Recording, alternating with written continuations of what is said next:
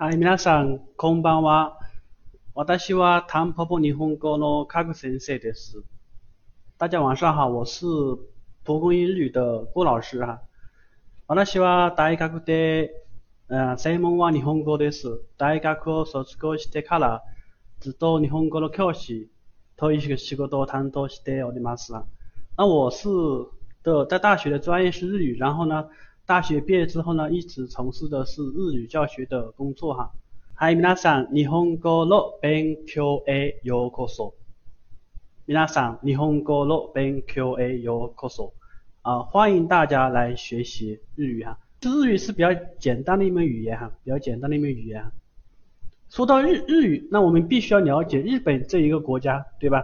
必须要了解日本这一个国家哈。我们可以从这个图上可以看出来，日本这个 这个位置哈，跟我们中国是挨着的哈。那其实日本这个岛国呢，以前是跟我们中国大陆是连在一起的，后来由于这个地壳运动，然后呢，慢慢的才分开的，这样子哈。所以 他们是日本跟我们中国关系可以说是一衣带水的一种关系哈，紧密非常紧密哈。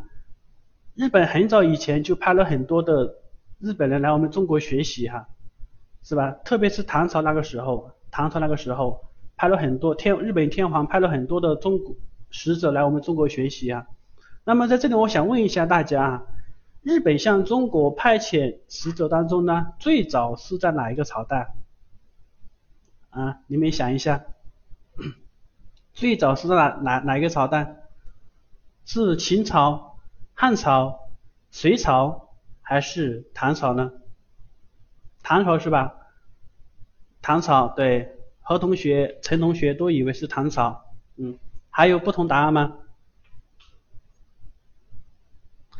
都以为是唐朝是吧？嗯，啊，很好，李同学，李同学这个答案非常好啊。其实正确的答案是汉朝，注意哈，其实啊最早日本天皇派遣使者来我们中国学习，最早的是汉朝。那为什么绝大部分同学会认为是唐朝呢？因为我们也知道唐朝那个时候呢，我们可以说是最发达、最繁华的一个朝代啊，所以呢，日本天皇，日本它是一个非常崇拜强者。日本是一个非常崇拜强者的一个国家，所以呢，他就派派遣了很多的使者来我们中国学习哈，对吧？来我们中国学习哈，其中学习了日本，学习我们中国的建筑啊，学习我们的一些城市的建造方式啊，或者一些制度啊等等呀，其中也学习了文字哈，对，把我们中国汉字然后带进带带到日本去了，因为日语日本。这个国家以前它是只有语言没有文字的，只有语言没有文字哈。在唐朝以后，隋唐以后才开始把我们汉字慢慢的引入到日本当中哈。对，那么其中对这个工作起到决定性的帮助是这两个两个人物，一个是吉备真备，还有一个是空海啊，空海可能大家不是很熟悉吧。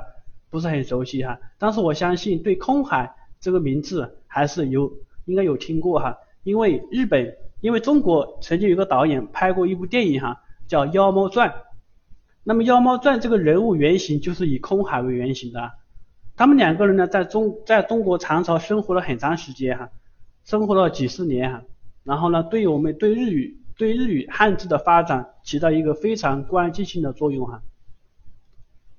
那我们可以看一下哈，日语以前它是只有文字哈，跟我们中文是一样的，而且是文言文。后来才慢慢的有其他的一种方式哈，引入了假名哈。刚开始的时候呢，全部是文字哈，对，全部是文字。你可以看到，大家可以看一下这个图是吧？这是日本石川县金泽市兼六原内石碑碑文所见汉字是文言文哈。好，提到日本，那我们必须啊要简单讲一下日本料理是吧？霓虹料理哈，霓虹料理。说到霓虹料理，首先我相信大家马上想到的是霓虹的寿司。 寿司，寿司，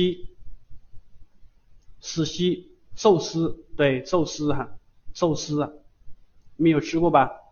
日本の寿司は美味しいですよ。日本的寿司还是蛮好吃的啊。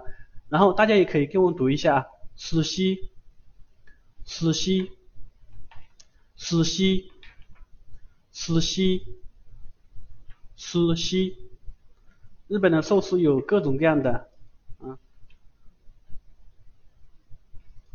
然后我们看一下日本的一个沙西米，沙西米。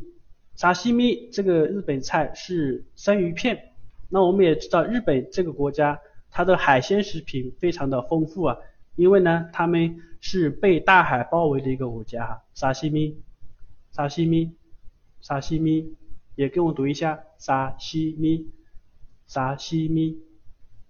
像这个啊，这个是汉字哈，然后呢，这个呢是假名，这个是呢。我满意哈，啊，可以拼读的哈，沙西米，沙西米，沙西米。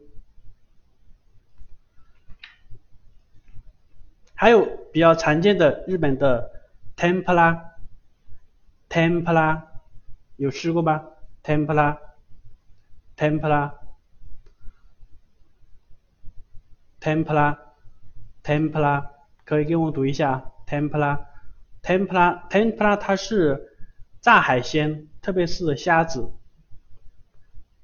炸海鲜，炸海鲜叫 Tempura，非常好吃哈。啊，你去日本的话有很多 Tempura，对，大部分的料理店都会有日本 Tempura，都是都会有这个天妇罗哈。皆さん食べたことがありますか？你们有吃过吗？Tempura。可以了解一下哈。那如果没有其他的问题的话呢，我们啊今天的课程就到这里了啊，然后我们下节课再见。 各位同学在学习的过程中有什么问题，都可以 follow 老师的 WeChat，名字是张三学外语，也就是张三学外语的全拼，是不是很好记呢？好的。그럼오늘여기까지끝났습니다今天呢就到这里了。네감사합니다拜拜。